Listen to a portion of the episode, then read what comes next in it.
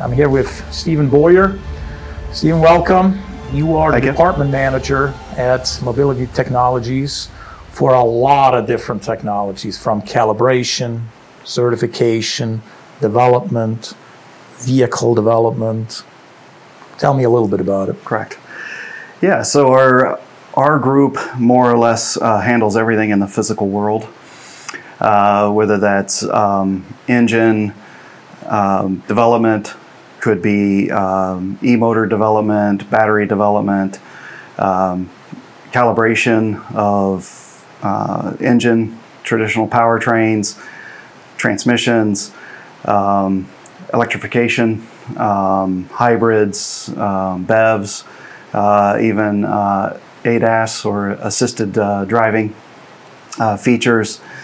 We do certification with the regulatory bodies um, and, uh, and the testing that's required for that. We can lead that as well. And then we also have our vehicle team, which looks at ride, drivability uh, from a benchmarking perspective, but we also do uh, vehicle builds, which uh, are in many cases pulling out the traditional powertrain uh, and, uh, and converting it to a battery electric vehicle or converting it over to a, um, a fuel cell electric vehicle. Okay. Okay. So very diverse, but essentially you're driving the world here. It's not the software guy that always claimed they do. Sorry, software guys. It's you. You're, you. You have the physical stuff, right? The stuff that, moves. That's correct. Yeah. Yes. Ultimately, all of that has to come into the physical world to move physical things, right? Yeah. And so, um, what's interesting about the group is we have to know a lot about the mechanical side of, of the vehicle or engine or powertrain. Um, but in addition, we also have to know a fair amount about the software, right? Because uh, with uh, uh, specifically with the calibration piece, um, you know, you have to understand how the software is controlling the physical world. Mm-hmm. So how close then is your relationship with our software group under Fessel, who was here previously as well? Is this like a daily interaction? Is this they give me requirements or we give them requirements and we deal that way? How, how important is it that we're in the same building, that we're in the same company, that this uh, capability is within the same four walls, quote unquote? Yeah, it really, really depends on um the type of program that we're working on. So, in some cases, we have uh, projects where we're writing the software uh, that's going into a vehicle conversion, um, and we're calibrating that as well. And so, in those cases, we're on a daily basis, complete um, integration of the teams and there's a lot of interaction. There are some other projects where our customers are providing the software um, or the controller, and uh, and we're doing um, the calibration piece, let's say, but um, all of the software is, is provided by the customer. So we really have a lot of flexibility. Um, sometimes it's um, our software group that we're working with directly. Sometimes it's our customer software group. Uh, it really just kind of depends. Okay. So I think one area that I feel like maybe many people don't think about it being relevant in the future certification. I think many people probably know certification is very critical today for ICE or, or diesel engines, so gasoline or diesel engines, uh, from an emissions point of view, et cetera. But what about from a, from an EV? I mean, is this like certification is not important anymore going forward? The regulatory body says, hey, it's an EV, you're super clean, don't worry about it. Where do you see this? Yeah, there's there's certainly still certification that has to be done, um, and and we have helped several of our customers uh, with those certification requirements, but it is simplified in comparison to uh, to a uh, conventional powertrain. Um, with that, I guess uh, you know we can't assume that uh, that the traditional powertrains are going away because they're they'll be here for quite a long time. And uh, we have you know in 2025 we have the SULEV 30 uh, calibrations uh, or certifications levels uh, rather. They have to be calibrated and we have to meet those requirements. And of course i imagine that those will get even more strict as we go forward. And uh, so even though bevs are the hot topic and they, they certainly have um, we have a lot of work to do for developing those vehicles Um, those still have to be certified, but we also have our traditional powertrains, which also have to be certified and actually have to get better over time. Mm-hmm. And so it's uh, it's quite an interesting time right now because we have really uh, two paths, and both of them are, are advancing state of the art mm-hmm. as we move forward and transition uh, from one predominantly one or entirely one, let's say, to uh, more prominence in the electrified uh, space. Mm-hmm. So you've been in the industry for a long time. I've worked for yeah. many years in ICE development, internal combustion engine development. So going back to the certification, maybe even calibration related thing, but certainly certification. Europe now is starting to come out and will have regulations in place that looks at the entire life cycle of an EV or of an EV battery at least, right? How from a greenhouse gas or emissions point mm-hmm. of view was this battery developed with all its components? How was it charged? With what energy was used to create the cells to charge it? Where is the vehicle going to be used? So how is that power that is necessary to constantly charge it? um, affecting the overall, overall um, carbon neutrality or carbon footprint. Mm-hmm. And then also looks into or provides regulations relates to recycling. That's in Europe. You've been in IC engines where a lot of things came out of Europe and maybe made it over here mm-hmm. or was adapted, or new things came here and went to Europe and was adopted there, uh, and maybe China or Asia uh, as well. What do you see with batteries? Yeah. Or with EVs in general, I guess. It doesn't have to yeah. be batteries, but with EV yeah. vehicles, right? I, I think it's the logical next step that that has to be looked at. Um, I think uh, one of the more recent studies that I've seen is that uh, a typical battery electric vehicle, when you buy it, is three years behind uh, the uh, the conventional powertrain in terms of CO2 production because it it does create so much uh, CO2 in the supply chain to get the mm-hmm. uh, to get the EV just built. Um, and then beyond that, right, we go into where are you generating the electricity?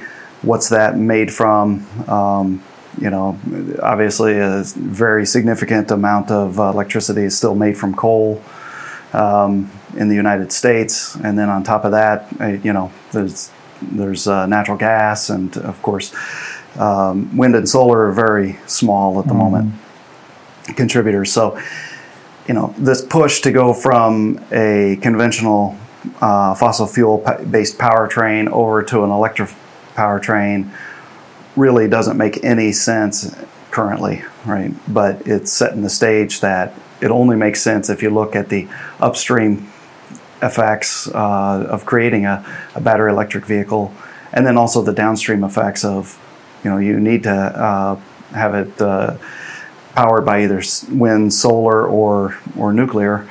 Otherwise, there's really no CO2 benefit. Mm-hmm. So it wouldn't surprise me if they move that way. Um, You're saying the U.S. would adopt a certain regulatory type thing as it relates to EV, similar I, to Europe. I think that's the only way that it makes sense. Yeah.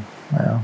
Okay calibration again for me i've worked with internal combustion engines for many many years as well and always was clear yeah you got to calibrate it you got to put it all together into complete system with your transmission and all that so again overall just vehicle calibration when it comes to now to an ev is there still calibration as well because i think in some cases people think oh no you got an e-motor off you right, go right. it runs right well, what's the big deal right it, everything else yeah. is just software it's just yeah, certainly there are fewer variables, and uh, and that um, helps simplify the calibrations. Mm-hmm. Um, but you know, the behavior of the battery and the electric motor are different when they're cold versus hot.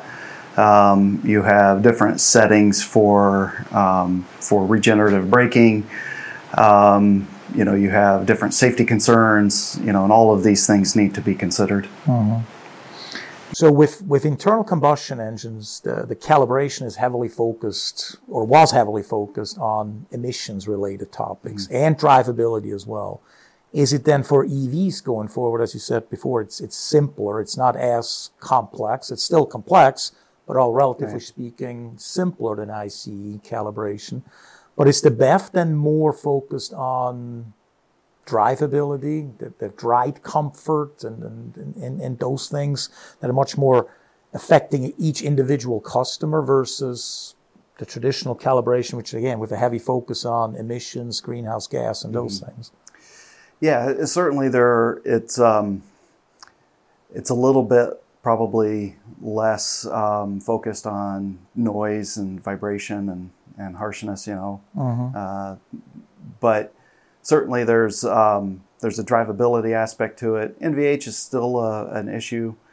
In some ways, uh, it becomes more difficult because you don't have the sound of the engine to kind of, if you will, uh, mask or cover some of the other noises that you have in the vehicle. Mm-hmm. Um, but you know, along with EVs, uh, you know, we're also advancing the uh, ADAS, um, and so then that becomes a, a much more complicated um, calibration as well. And and of course, um, you know, have you you have different sensors and uh, things that you know we need to um, tie into the network, and they all have their limitations, and uh, making sure that we keep the uh, occupants and the and uh, so on safe.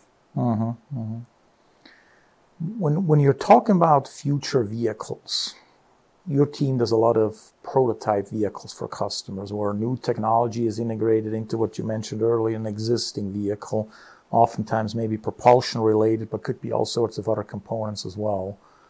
What is the one thing that you feel oftentimes customers forget about when they do or when they wanted to do a prototype vehicle? Is it, is it a challenge of the communications network? Is it a challenge of trying to squeeze some component into an existing vehicle and having to make all sorts of new mounting and structural mm-hmm. changes? Is it the expectancy that when this vehicle is done, it's going to drive like it's a production vehicle and has gone through the design, validation, and testing over a year and a half or two and a half years, even though we've only worked on it for eight months. What is it in your experience that, that customers sometimes forget on the challenges that we're faced with developing that technology or, or prototype vehicle? Yeah, so that's a, that's a very good question. Um, a lot of times we'll find that the customers know the big things that have to change, right? There's a cross member on the frame that has to be removed and has to be replaced with something. Um, probably the largest thing that we see is just not an appreciation for the complexity of even a, a BEV or a uh, or a fuel cell uh, vehicle. Mm-hmm. Um, and when I say that, um, you know, you, you think, okay, the battery has to go here. I have to remove this uh, uh mounting frame piece, or I have to make the cut, make this cut and weld of some other uh, components that's identified up front. What maybe not identified is there are still cooling circuits that still have to be uh, handled. There are large diameter wires which don't bend very easily that have to be accommodated. Um, and so just all of these little integration things, and then you have to have mounting supports for all of these parts, right? And so then there's a significant amount of effort to take a vehicle that's designed for an engine, transmission, drive shaft, and a and a uh, uh, differential, right? To take all that out and put a really big e-motor in the back, uh, maybe one in the front, and a big battery in a spot that was not intended for a battery. Mm-hmm. Um, so I think that level of complexity um, isn't always seen up front. They see it after the vehicle's built or partially built uh, about the complexity that they have to we have to deal with. The um, the fuel cell electric vehicles are even you know a step further because the there is a lot of uh, complexity with uh, mounting the, the, the hydrogen fuel cells um, and then routing those at a very high pressure uh-huh. um, to the uh, to the fuel cell um, and then uh, the cooling systems and on, on those as well so it's I would say all of that leads to a compression in uh, timing that sometimes becomes very difficult to achieve. Okay. okay. When I look at different technologies and technologies, how, it, how they have progressed over the years, what is the most difficult part of developing a vehicle or designing a vehicle prototype or for production that you now more than ever rely on simulation technologies?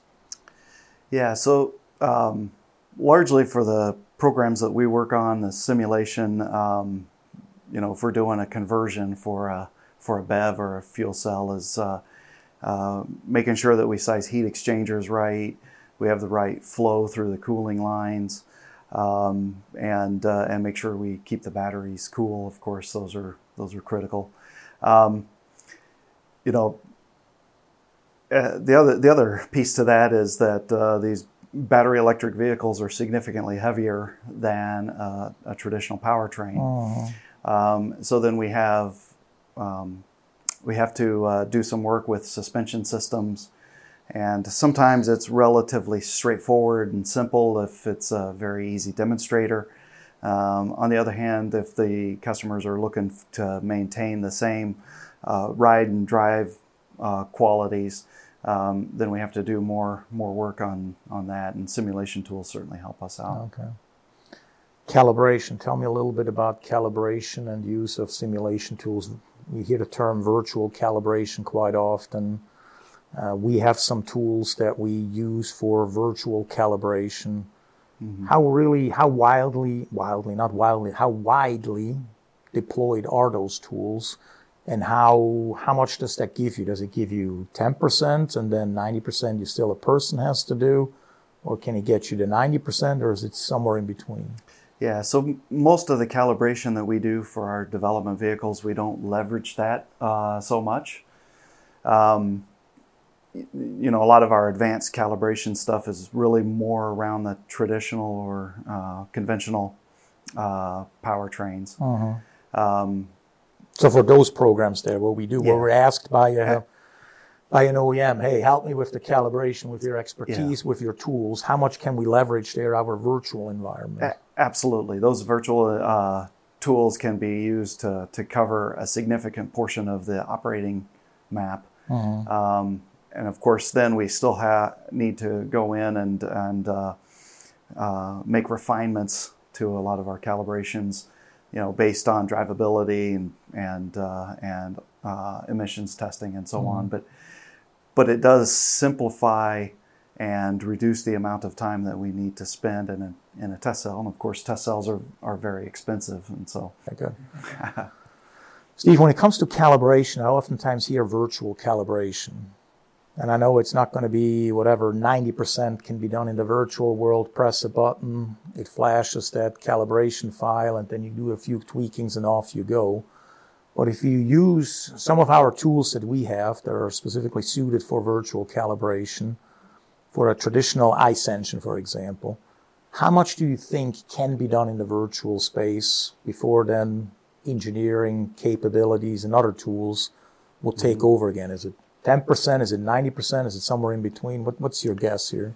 Yeah, so it's a very difficult question to answer because of the um, the wide range of complexities, you know, between diesel powertrains and gasoline and automatic transmissions versus AMTs and, and those mm-hmm. types of things. But uh, generally, I think maybe 30, 40% uh, could be done upfront with the virtual test bed, mm-hmm. um, and then that gives us a, a, basis. And of course, you know that's a signi- pretty significant savings with uh, full emissions test cell based work. Sure. And um, so. And you see that 30 to 40 percent starting to creep into 50 and, and above as, as technology and, and, and models and, and fidelity and all that stuff increases, or do you see there is a certain limitation at some point. There is absolutely a limitation um, that uh, you know we you know because we're using a combustion model to support that as a and um, it's not a uh, uh, live combustion and there are things that happen in the in the physical world that uh, and phenomena that we have to um, that we discover have to learn and have to mm-hmm. manage right so it'll never get to 100%, but it certainly can um, can reduce the cost of, of uh, the full development effort. Okay. Last question, Steve.